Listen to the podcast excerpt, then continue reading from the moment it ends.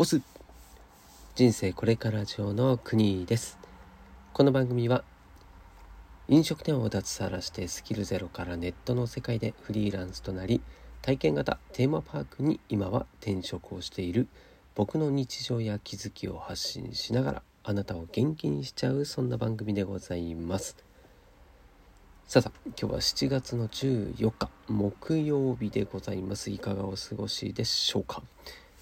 またね時刻は夜遅く11時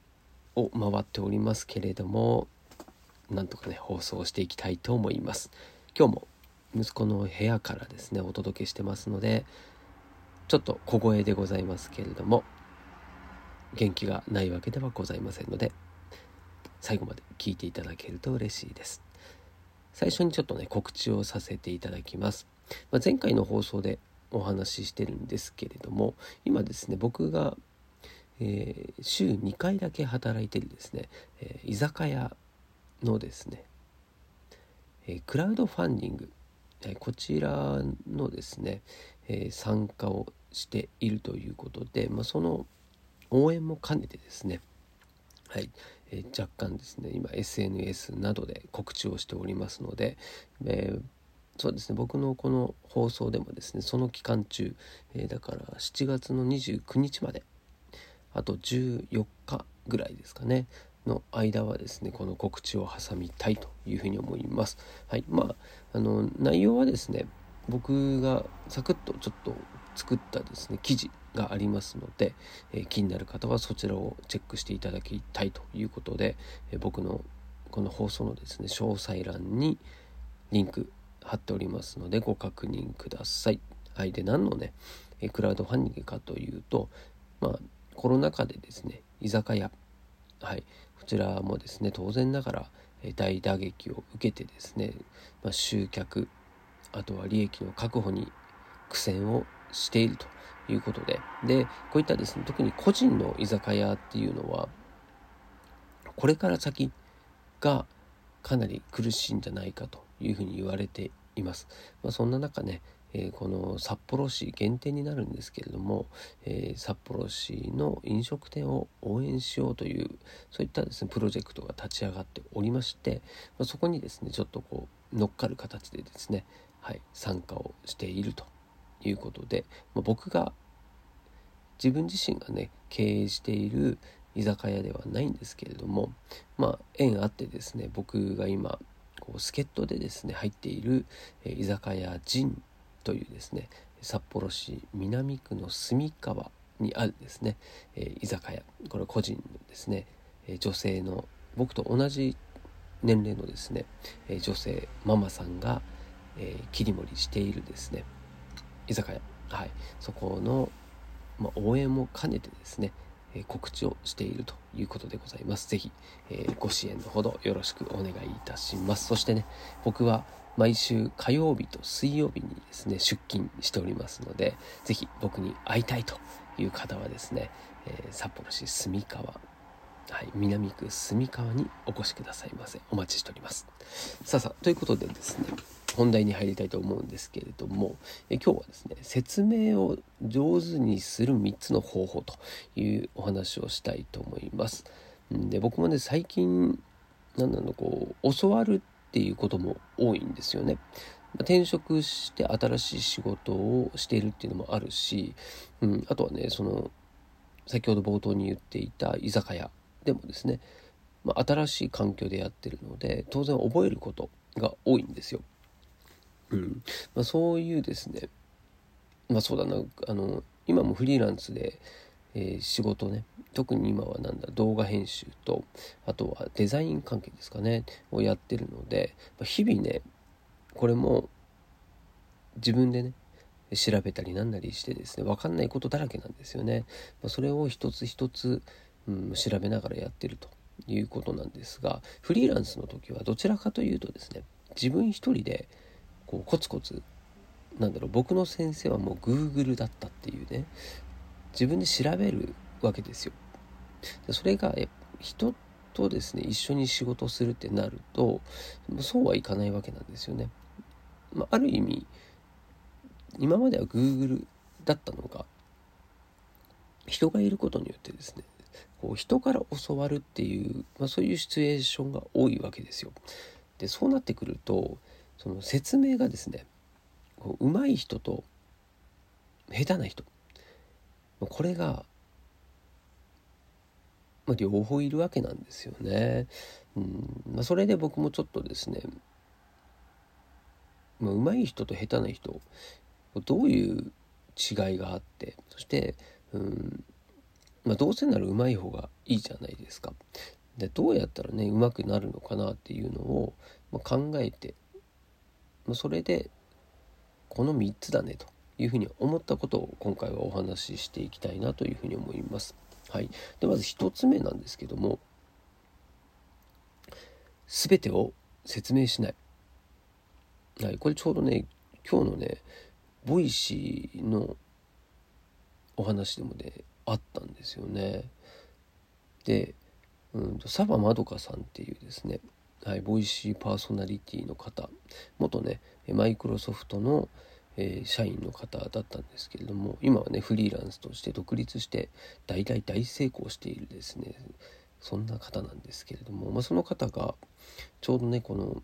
お話をしてたんですよね。その説明を上手にする人としない人の違いみたいなね同じやんと思ってテーマがね。それでちょっと今パクらせてもらったんですけどもこの全てを説明しない、うん、これ本当そうだなと思って。でこれ子育てとかにもあるかなと思うんですけど本人がね分かんないっていう状況下でですねこう良かれと思って親切に1から10までね全部伝えようというふうにしちゃうんですけれども、そうするとですねまあまずは回りくどい。回りくどいっていうのはそのおしそこは言わなくてもいいでしょっていうところまで教えてしまうのでそのゴールまでねたどり着く時間がめちゃめちゃ長いと。そうなるとですねまあ聞いてる方は当然全部覚えれないし集中力も途切れるしいつ終わるんだろうと。でその行き先ゴールが見えないまんまでいろいろ聞いてるっていうのはねこれもうストレスだけなんですよね。そして不安がの募るというところで、うん、その本来伝えればいいポイントポイントだけを伝えればいいところを全部ね伝えてしまうっていうのはもうこれはですね相手にとっては説明になってないっ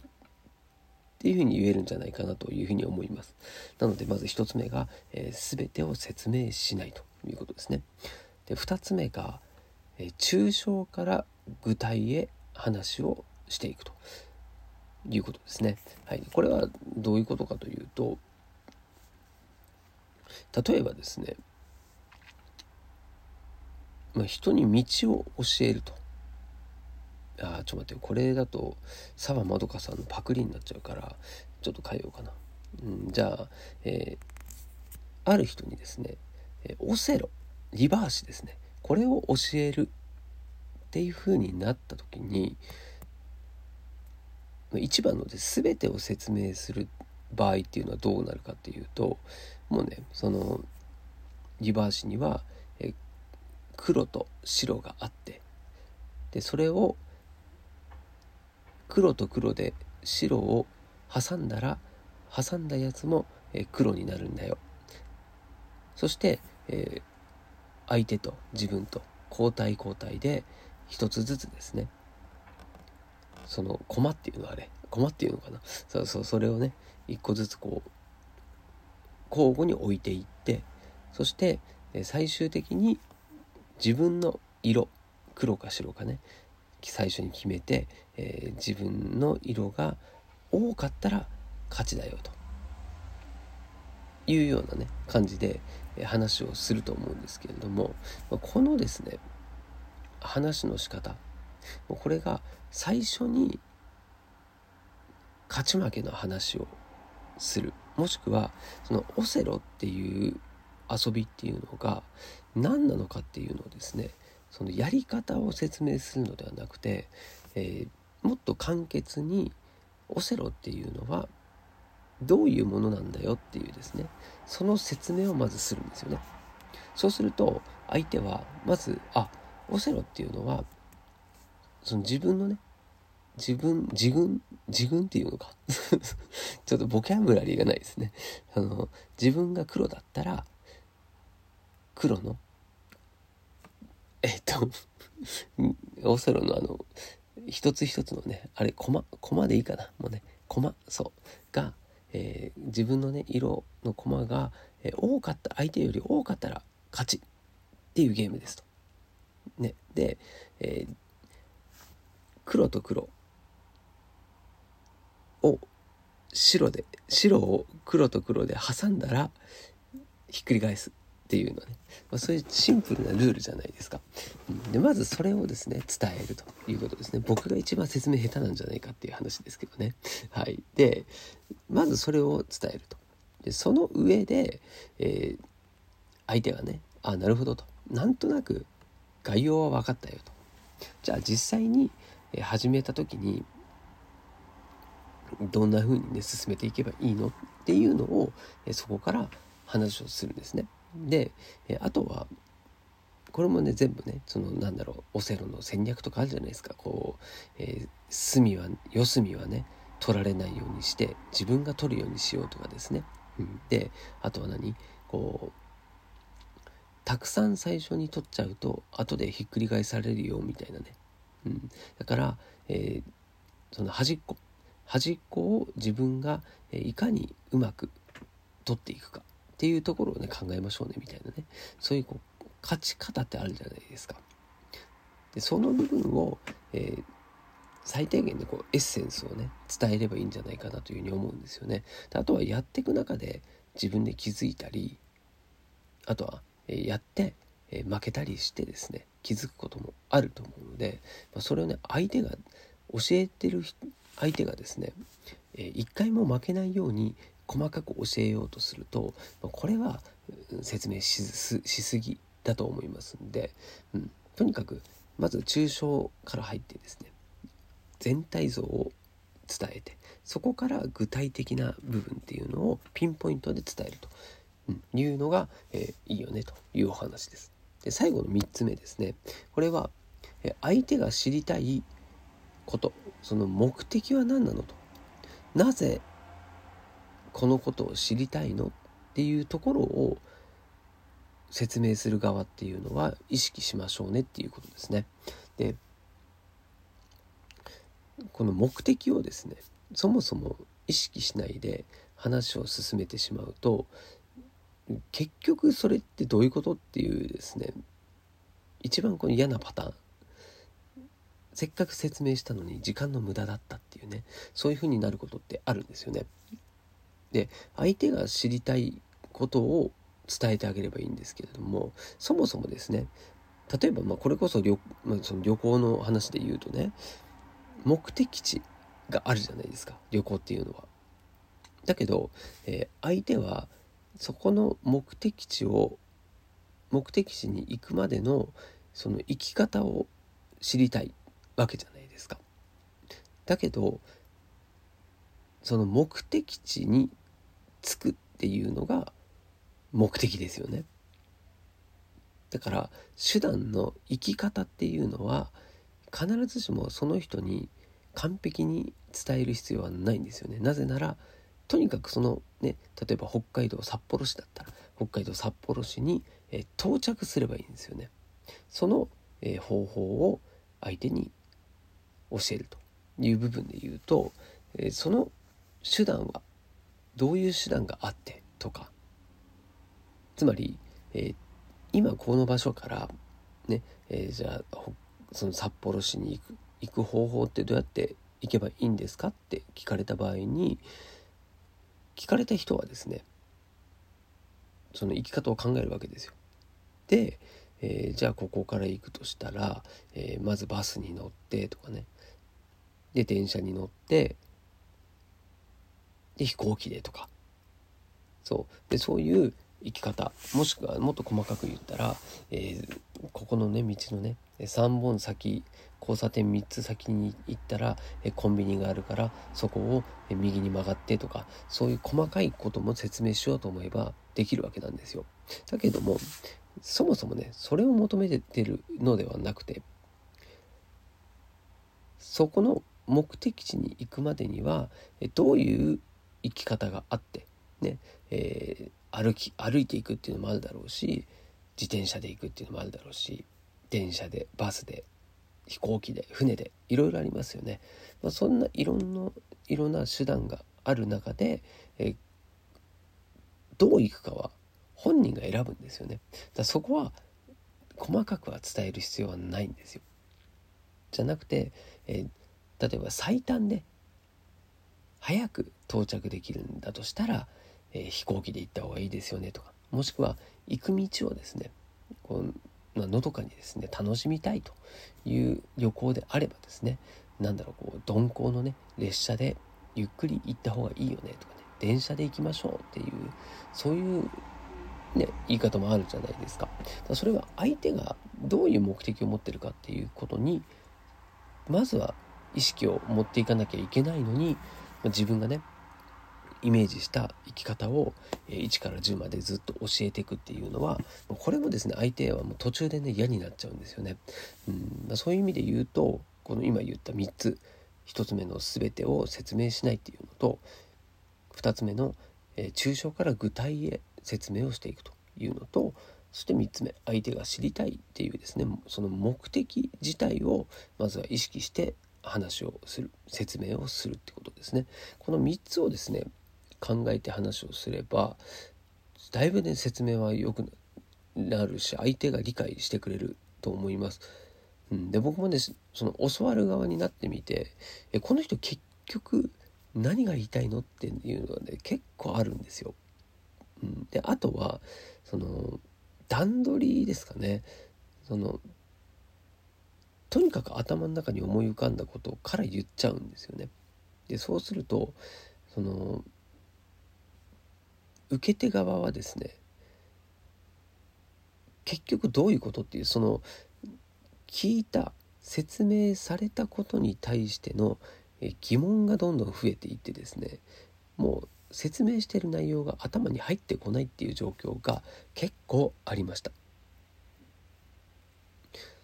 うん、なのでその例えばね僕の最近の仕事で言うとこう急にとある仕事を頼まれるんですよ。でその時に「えー、じゃ誰々さん、えー、ちょっと手伝ってほしいんだけど」ってまず言われるわけですよね。それで、えー、こうこうこういう、えー、作業をやってほしいんいうふうに言われるんですけれども、うん、こっちとしてはですね、えー、自分たちの段取り仕事の段取りがあるんですがそこにプラスしてですね違う仕事が急に入ってくるということはですね当然、えー、こちらの段取りっていうのが崩れるわけですよね。うん、であればですねまず考えることはその作業はどれぐらいの時間がかかってとか、えー、何時から何時まで何人の人が必要でとかそしてその作業っていうのはどんな作業なのかっていうのも当然知りたいわけですよね。でそういうですねまず、えー、大まかなスケジュールそしてその仕事をすることによって僕らが実際にやろうとしていた仕事に対して、えー、当然ねデメリットが出てきますよね。でそこの部分も踏まえた上で、え、説明をしてくれるっていうのがベストだと思うんですよね。だそれがうんとりあえずその作業の内容だけ言ってってなるといやいやそれいつからいつからやるんですかとかねそういうこっちからの質問が増えるんですよ。うん、これがその説明をする上でのねこう下手くそな説明になっている証拠なんじゃないかなと思うんですよね。相手が、えー、ハテナマークがどんどん増えていく説明の仕方、うん、これが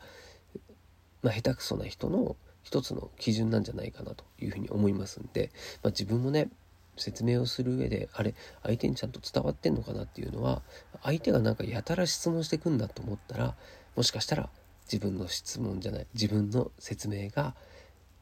うまくいってないかもしれないっていうふうに、まあ、そういうサインかもしれないと思った方がいいかなというふうに思います。はいということで今日もですね最後まで20分ぐらいねお話ししてますけれどもいつも聞いていただいて本当にありがとうございます。うん今日はねメンバーシップの放送もこれからしていきたいなというふうに思っております。そして今週はね前半全然メンバーシップの放送ができてないので後半ね立て続けにやっていこうかなというふうに思っておりますのでメンバーシップに入っている方はですね是非メンバーシップも楽しんでいただけたらと思います。はい。でうるさいな。はい、ちょっと窓開けてるんでね、外がうるさいというのは申し訳ないんですけれども、メンバーシップの明日の朝の放送ですかね、はですね、えー、僕が仕事でですね、ちょうど昨日の仕事が、とあるですね、超超超有名な、えー、YouTuber さんが、えー、来園されましたんで、えその裏話をしたいなというふうに思っております。はい。ということでですね、また明日の放送もぜひ聴いていただけると嬉しいです。お届けは国でした。したっけね